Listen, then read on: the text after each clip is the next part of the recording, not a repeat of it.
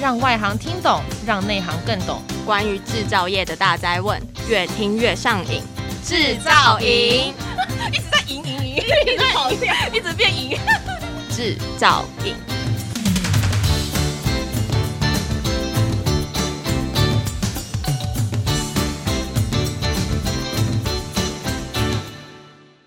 大家好，欢迎收听专门为台湾制造业推出的 Podcast《制造营》，我是主持人 Annie。Hello，我是主持人 Jada。今天我们很高兴欢迎来自台中的华州工业的陈奇玉 Terence，欢迎 Terence。Hello，大家好。嗯，那我想请教 Terence 啊，就是我们知道华州的主要产品品项分为分条、切片设备，无论是贴合机、分条机、制带机，乃至全场设备。那请问这些设备的应用领域是在哪里呢？呃，应该这样说，我们的机械设备主要是应用在软性包装的加工制成。那我稍微介绍一下什么叫软性包装好了。软性包装它其实相对于硬性的包装，就是所谓的像一我们看到的塑胶桶啦、铁罐啦，那这些的包装我们是属于比较硬的，因为它不可形变。那软性包装相对于这个，就是它是比如说是塑胶袋的啊、纸袋的包装，就是所谓的软性包装的这个领域。那我们主要的应用领域的话，就会在比如说是食品包装啊，就像我们常常看到的，我们比较熟悉的，跟我们生活比较接近的啊，类似说我们去大卖场买得到的零食啊，呃，冷冻包。啊，站立带有夹链的，或是我们常常会需要去买手摇饮上面的那个杯口的封膜啊，这是属于呃食品包装的部分。那我们的应用，我们的设备也会应用在医疗包装的部分，比如说我们去买的一些棉花棒啦、纱布啦这些医疗的灭菌袋。啊，或是说在医院里面一些装呃医疗器械的，像手术刀啊、手套啊这些的灭菌袋，那也都是我们的机器设备去制造的。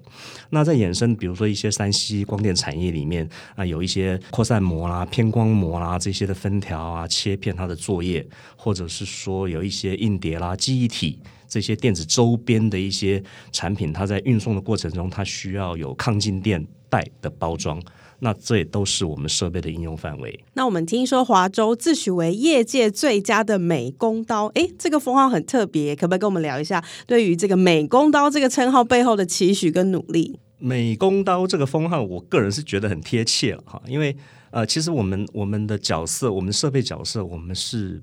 处在一个我喜欢说它是一个承先启后的一个位置。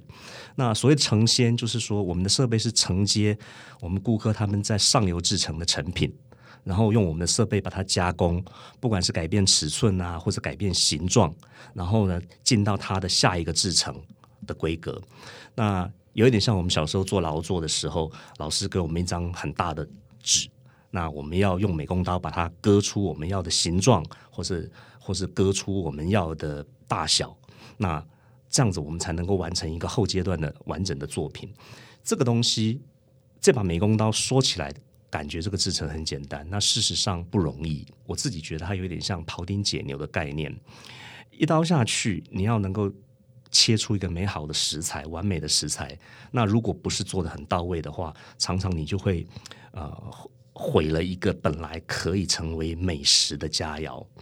那所以呢，我们一直期许自己做一把称职的美工刀，这对我们来说，我觉得非常重要。那像我们知道，就是全球环保意识抬头。那我想要请教 Terence 怎么看待全球的减塑风潮？那这个环保减塑的趋势呢，是否也会对软性包装带来冲击呢？其实这个部分，我觉得是非常矛盾跟挣扎的哈。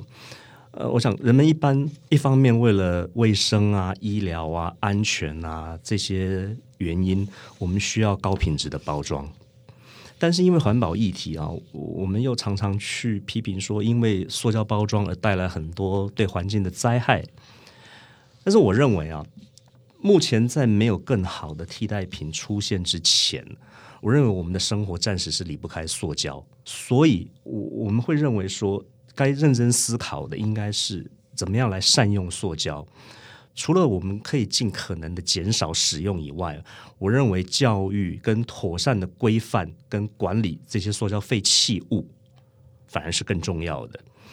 我想吸管它不会自己跑去插在海龟的鼻子里面，然后大鱼也不会自己去吃到这些塑胶袋啊，这些塑胶废料。那所以这些废弃物啊，塑胶的使用啊，这些我我认为才是我们当今最要去看的课题。就像我们的制造营这个 podcast，我们当初成立的目的也是希望说，除了让听众朋友能够更深一步了解，就是诶产品是怎么制造出来的，而且同时间也可以对于就是怎么样正确的使用这些产品，那有更全面性、更正确的一个观念。那接下来我想要请教 Terence，就是华州又是怎么样通过产品的设计或者是产线制成的优化，来因应刚刚提到的减塑风潮呢？就像回归到我们刚刚讲美工刀的这个封号哈，我觉得做一把称职的美工刀是很重要的。那我们在这里能够尽力去做的，就是说我们去设计更好的设备，去更优化它的制程，来协助我们的客户在它的加工过程中提高效率，然后减少废料。那在减少废料这一块呢，它无形中它就可以对环境有友善。那提高效率这一块呢，它除了可以增加产能之外，它可以节约能源。那我想，至少在这一个制程上，我们能够做一把称职的美工刀，我们让这把美工刀更多工、更好用、更精确、更锋利。那除了刚才提到的减塑风潮，我们也想要了解一下，从去年到现在，全世界都依然笼罩在这个新冠肺炎疫情哦。想要了解一下，说不知道华州有没有受到这个疫情的影响？有关于订单或产能有没有相关的被影响？那你们是怎么样去应应的呢？其实是有的哈，从去年年初开始，尤其在去年年初第一季、第二季的时候，那时候我们很深刻的感觉到有两件事情：第一个就是订单进不来；第二个就是做好的订单出不去啊，因为全世界都在一个停顿跟观望的情况下，那确实对我们这一块的产业造成了非常大的冲击。但是我听说啊，去年华州对于台湾的这个口罩生产也是有贡献哦。Annie，你知道这件事情吗？是不是听说这些口罩有送给访问台湾的捷克？对，去年在疫情爆发的时候，其实有一段时间大家对口罩的需求都很紧张。那其中一个很大的原因，就是因为制作口罩最重要的那一层熔喷布，它的产能在突然之间上不来，需求从来没有这么大过。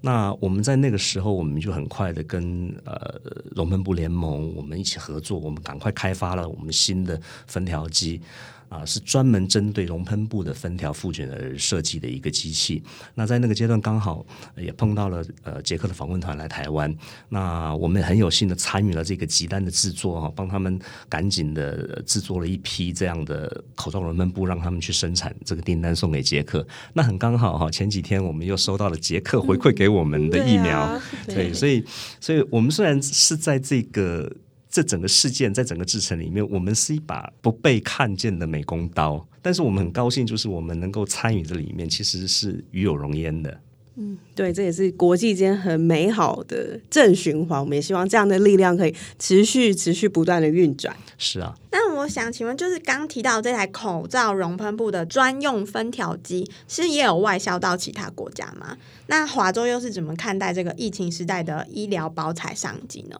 这个专用的口罩熔喷布专用的分条机，从去年开始，我们绝大部分的订单，我们都还是支援国内的熔喷布的生产厂商。哈，我们觉得先把我们自己的需求先顾好。那渐渐的啊，在今年开始，也有一些美洲那边的订单在呃洽询当中。那五月份的时候嘛，台湾也是有一些疫情的状况哈，所以那个时候是三级警戒。那我们有看到一个资料是说，那个时候因为就是都严禁内用，那都还是以外带外送的方式，所以导致说，诶，民众在吃完东西之后，那反而这些废弃物的这个容量再创新高点。那个时候呢，有一个数字是六都的这个废弃塑胶容器量大概是一万八千公吨，较去年同期。高出了将近十五趴，这代表说，诶，因为禁止内用的关系，所以民众呢，他们在外带外送吃完之后，就可能把这个废弃物丢掉。请问华州要怎么看哦？就是从我们这个制造面的角度，疫情时代的这个食品包装的需求跟挑战呢？呃，确实哈，疫情之后啊，这种所谓的宅经济是是很蓬勃的。那人们待在家的时间变多变长。所以对这种家庭号食品包装的需求会增加，像冷冻料理包啦、微波食品啊这些的需求都相对的增加。所以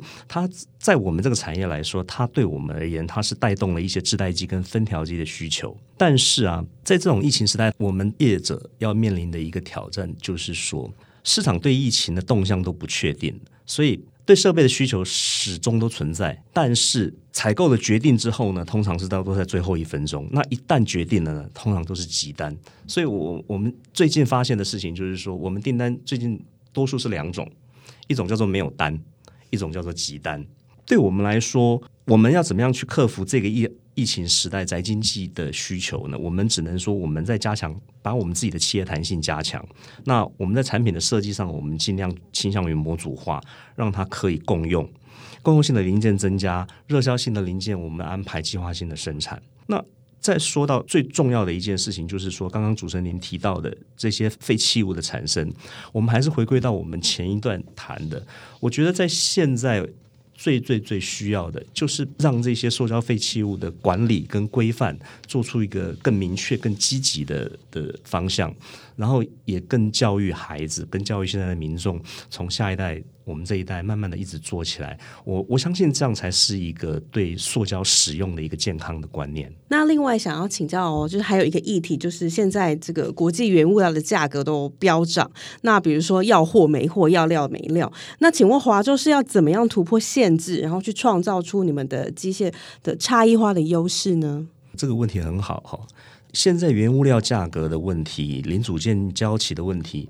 这个部分事实上它对所有的。业者哈，在我们这个产业，从上到下，任何一个制成的业者都是相同的，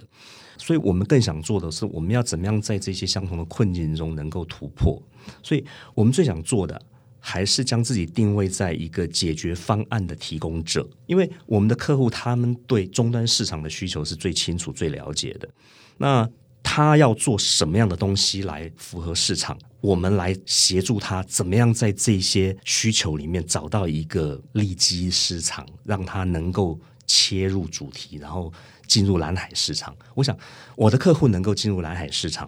我就能够进入蓝海市场。今年华州也有参加 Taipei Plus 的线上展，那可否先请 Terence 稍微透露一下您，嗯、呃，华州即将展出的最新制程啊，或是最新应用呢？呃，我们即将推出最新的炮塔式的四轴式分条复卷机哈。我们在分条复卷机的加工制程里面呢，通常最耗时的是把成品件卸下啦，重新装入纸管啦，固定后啦，然后再启动的这一个程序。尤其在渐渐越来越是少量多样的这个制造需求底下。这些换卷停顿的时间通常会跟设备执行作业的时间几乎相等，所以透过这样的一个炮塔式的四周分条复卷机啊，我可以让换卷作业的同时设备不停机，无形中我们就可以得到近两倍的产能。那我想要最后请教华州，又是怎么样去运用数位行销的工具来帮助，就是像软性包装机械进行数位转型呢？华州工业，我们在过去四十年的经营里面，哈，我们销售据点跟成功的安装了超过四千台机器，在全世界超过一百个国家。那最近这几年，我们也积极的投入一些啊，像脸书的数位行销啦，然后啊，各种的社群媒体。那我们也逐步建立起来我们产品设备的一些呃数位影像档，那包括说很多的指导说明、指令。啊，机台的参数啊，troubleshooting 啊，对于这个故障解决、维修的方式，我们都把它建立了成了呃数位的资料。那也希望说，透过这样的方式，我们在这个疫情时代、后疫情时代，我们都能够运用数位的优势，让我们对客户的服务再提升、再提升。那谢谢 Terence 的分享。我们在节目的最后穿插一段工商服务时间，来自大气电浆。大气电浆空气极光创新制鞋，高科技先进智慧制造技术，获颁有世界环保能源奥斯卡奖美誉的全球能源奖，CE 认证高端自动化设备，空气制鞋，免打出，不同鞋型，不同材质，突破高偏响，鞋子不开口笑，找大气垫浆，鞋子开不了，老板嘻嘻笑。那今年因为疫情的关系啊，Taipei Plus 以 Digital Go 全新的线上模式，那我们透过数位行销方案，协助厂商将品牌故事跟最新机种向国内外买主宣传。那我们欢迎各位听众在九月二十八号到十月二十八号的时候锁定 Taipei Plus 的官网，我们有相当多的活动在等着你哦。今天再次感谢华州工业的 Terence 这么详细的分享。如果喜欢我们的节目，欢迎上各大 Podcast 平台追踪制造影。我们每周一、三、五都将更新关于制造业的相关知识。制造营，让你越听越上瘾。